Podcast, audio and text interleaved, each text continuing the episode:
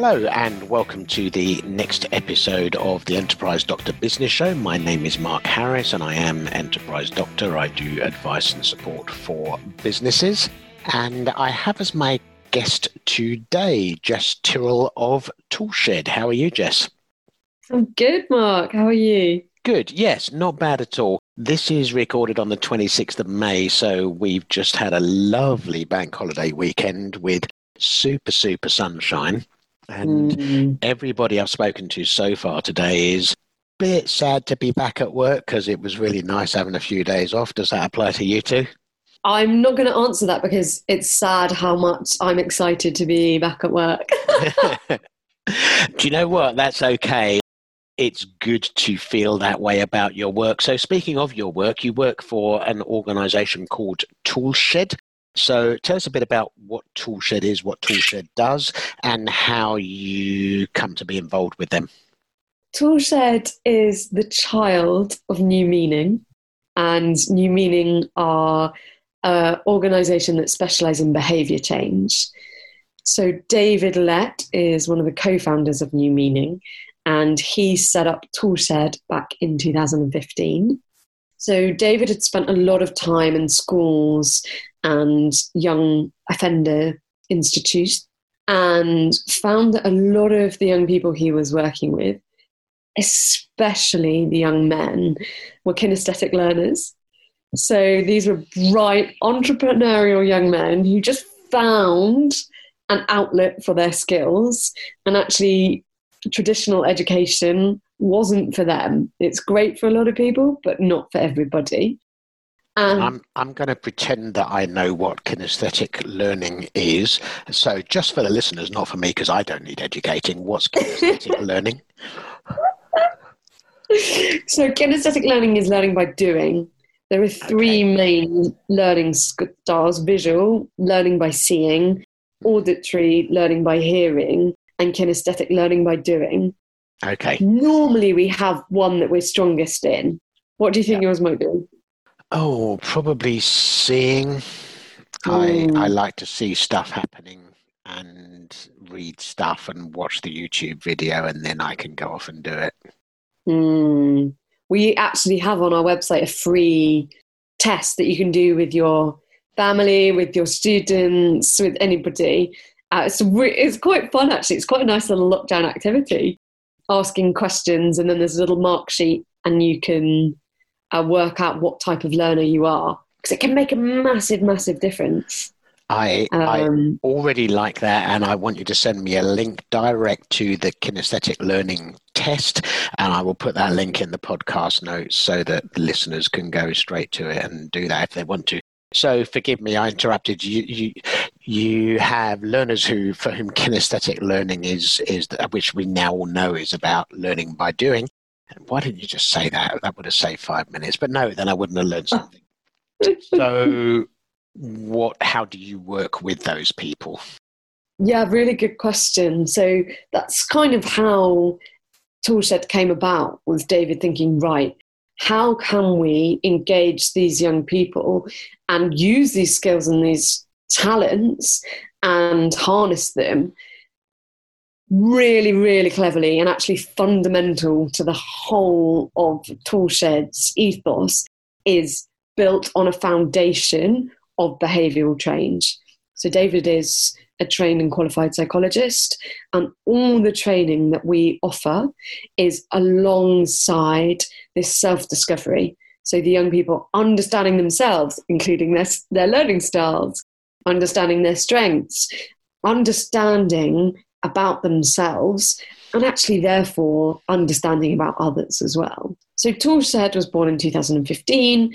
We were training young people in plumbing, painting and decorating, carpentry, and these self discovery behavior change modules alongside it, as well as English and maths.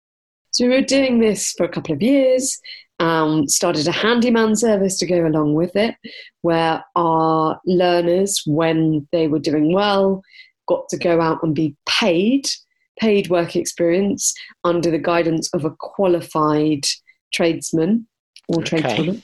Okay. And became very successful unfortunately, we spent a lot of our time more as taxi drivers because our young people couldn't drive. Mm-hmm. Uh, so it was successful. It worked really well for the young people. The quality of work was good, but we were spending too much time driving around.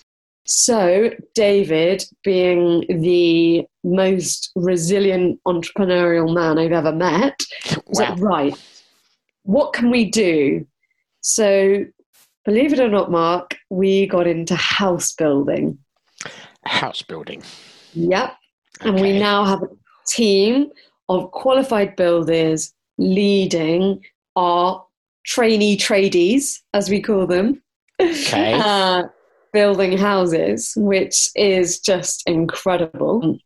We were finding we were getting approached more and more and more by young people who wanted to come on our course. They've had it works and they really yeah. wanted to be part of it, but actually they didn't want to become a tradesperson.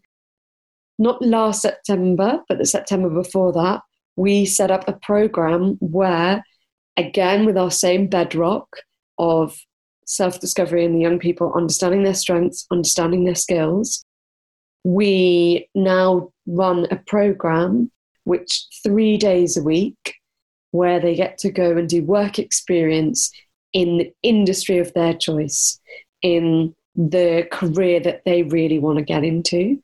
And then we have one day a week where they have one on one tutorials in maths and English alongside this coaching role where we work really closely with them to find out about themselves.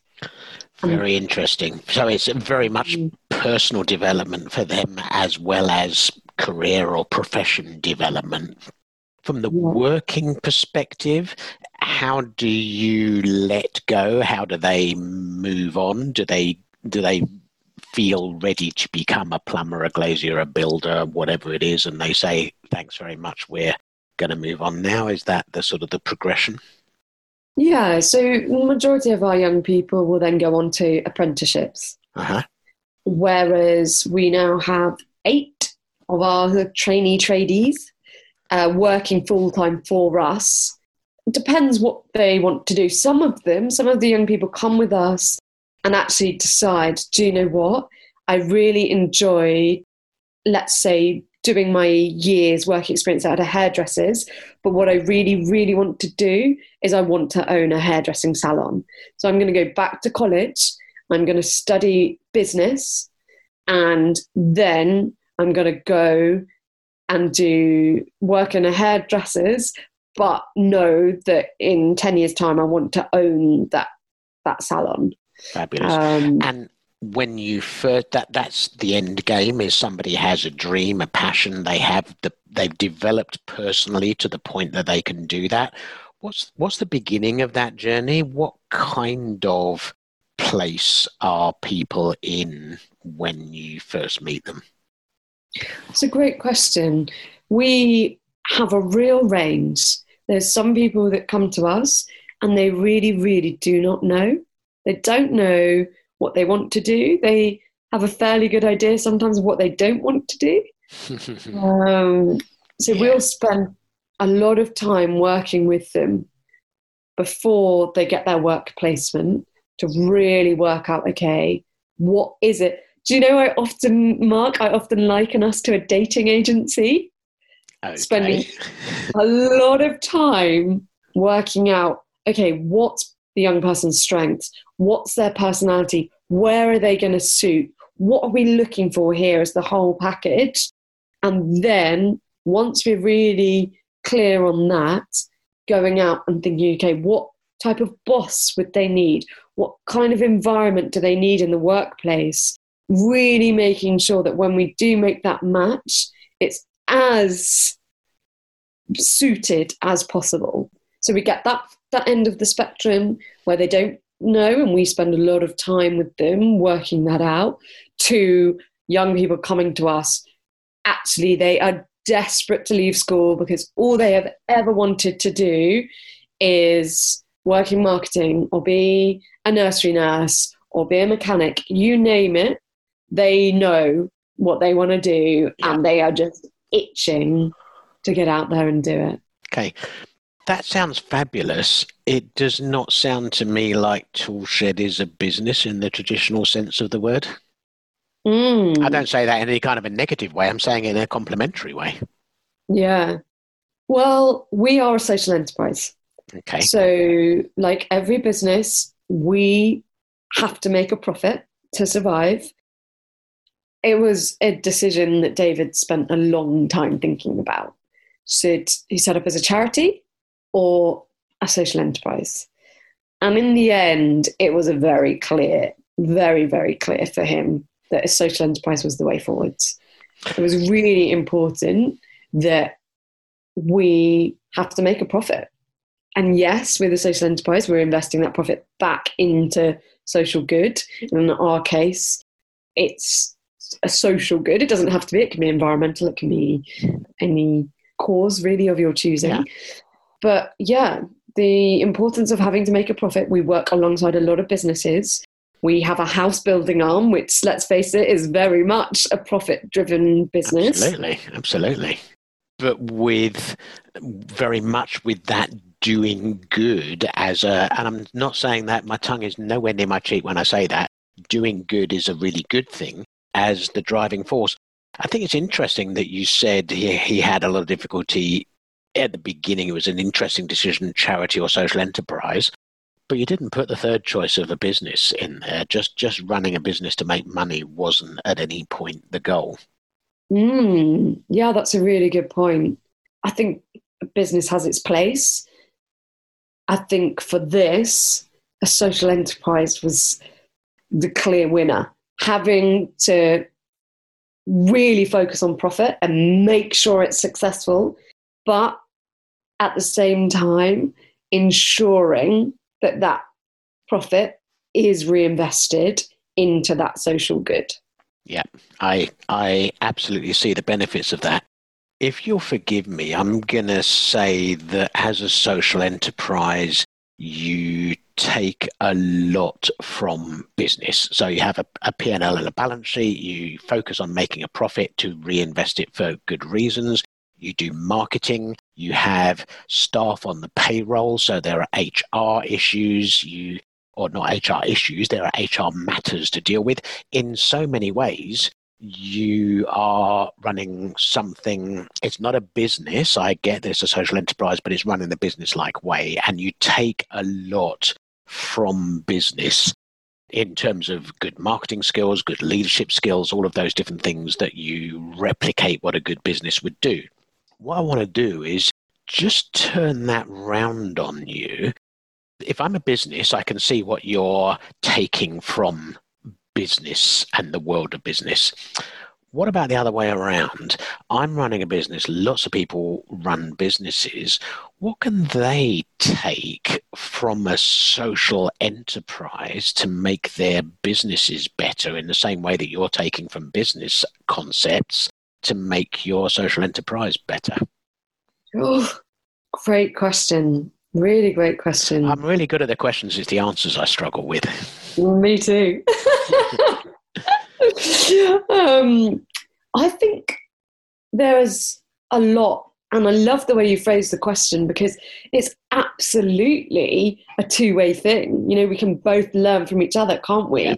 yeah. But what can a business take from a social enterprise?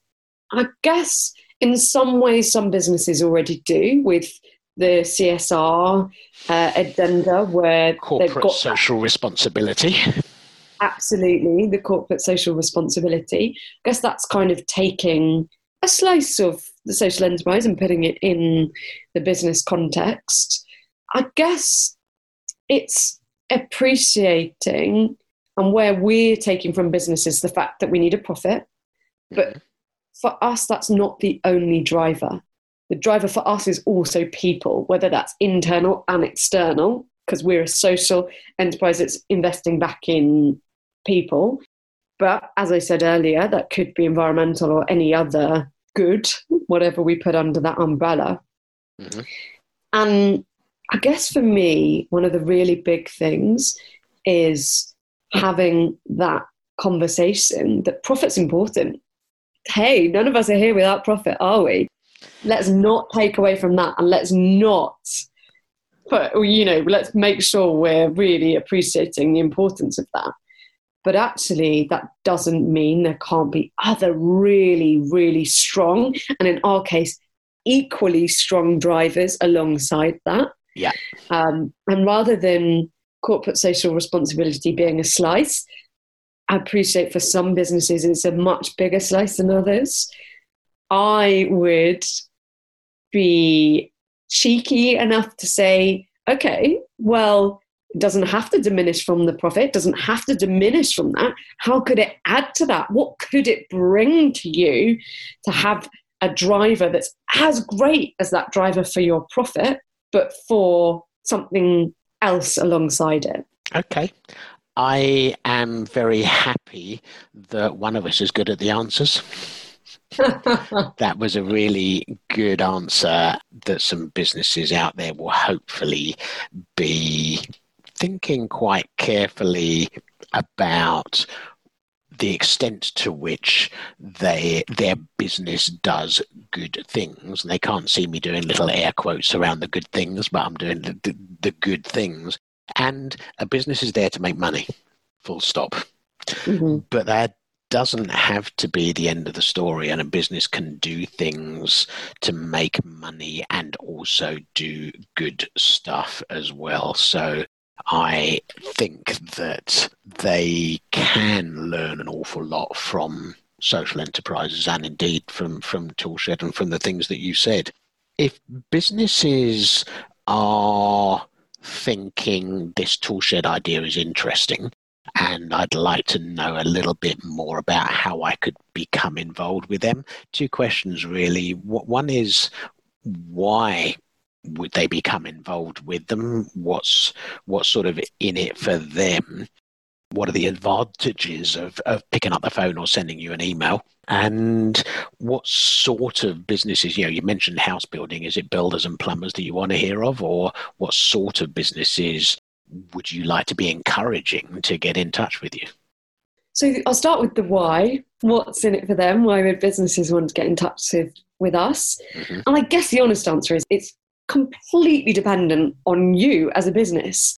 So it could be that you are looking for some work experience or thinking about an apprentice or you are wondering especially in the current circumstance, but relevant at every stage, in my personal belief. Hmm, okay. So we offer three days a week for a year. So you are getting consistency. This isn't your. Okay, sorry. Let's just rewind. When you say work experience, I imagine a 15 year old for a week in my business. Mm. You're mm. talking three days a week for a year? For yeah. free? For free? For free. For free. Tell me more. Exactly. This isn't the school work experience. You get a week and then you're gone. This is an investment, and I make no bones about it, Mark. It's an investment from your point of view as a business as well, an investment of time. Because the more you put into it, the more you're going to get out of it. Okay. But you have a 16, 17, 18 year old. We do go up to 24, but mm-hmm the majority of the young people we work with are 16, 17, 18. And three days a week, those three days are agreed between you. So it's no set three days. We have young people in barbershops and hairdressers and in places where actually two of those three days are on the weekend.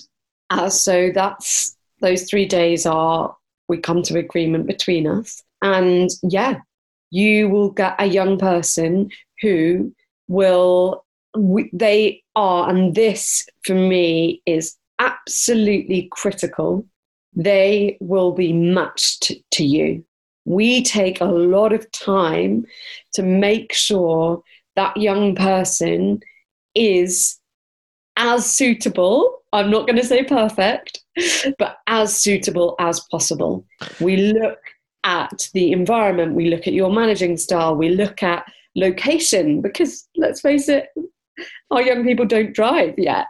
So how easy is it to get to, to you? We will look at the whole picture before we make that match. That sounds That sounds amazing, and and an incredibly broad range of businesses and skill sets that you're interested in engaging with what sort of scale of response would actually be a problem for you? You know, if, if as a result of this podcast or, or marketing you do or whatever, you know, if you get 30 businesses get in touch, do you have enough young people to, to deal with that? If, if 100 do, if, if 200 do, can you cope with the demand? Is, is, is the demand the issue? You've got plenty of, if you'll forgive the word, supply. Well, first of all, I love this blue sky thinking. This is amazing. um, so yeah, to go back to your your previous point, anybody, any businesses. This isn't just construction and builders. This is our young people want to get into a whole wide range of places. We've even had a young person wanting to get into embalming dead bodies within funeral directors. Wow. I mean, that wasn't possible, but she did work at a funeral directors. So there is no business that we don't want to hear from. In terms of actually demand and supply, now, as you can appreciate, when you're trying to make the match, we're not always going to have a match for you. Hmm. But that doesn't mean that we won't take the time to really understand your business and understand who would be suitable. And we will put you on our database. And when that young person does come to us, yep. we will get in touch. So I'm not making the promise here that you get in touch with me and I will have your perfect work experience young person ready and waiting. However, I will make the promise that when I do approach you about a young person, I will have spent the time making sure that they're as suitable as possible. Okay. And is there a web page on your website that, that talks specifically about this program? Yes, there is. Okay, so if you can send me the link to that, I will also yeah. put that in the podcast notes so that people can click straight on that and or touch with their finger depending on the nature of their device and can read all about it. And you know what? I ask my guests lots of questions as you have discovered in the last 15 20 minutes. I want to ask a question now of the listeners. So prick your ears up listeners. This is a real live question for you why would you not engage with Toolshed? Why would you not want somebody capable, intelligent, willing, good worth ethic for three days a week for a year for free? And you know what? There are reasons not to do that. I am a solopreneur. I work from home. I don't get how that would be appropriate. But if you have any number of employees above one, then why would you not want to do this? Sounds like a plan for me. Do me a favor. Click on the link. Talk to Jess. I know she would love to hear from you.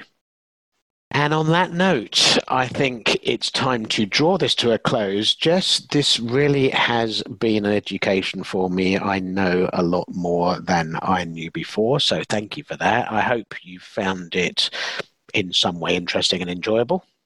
Oh, it's been amazing. I really enjoyed it. Good. I like that.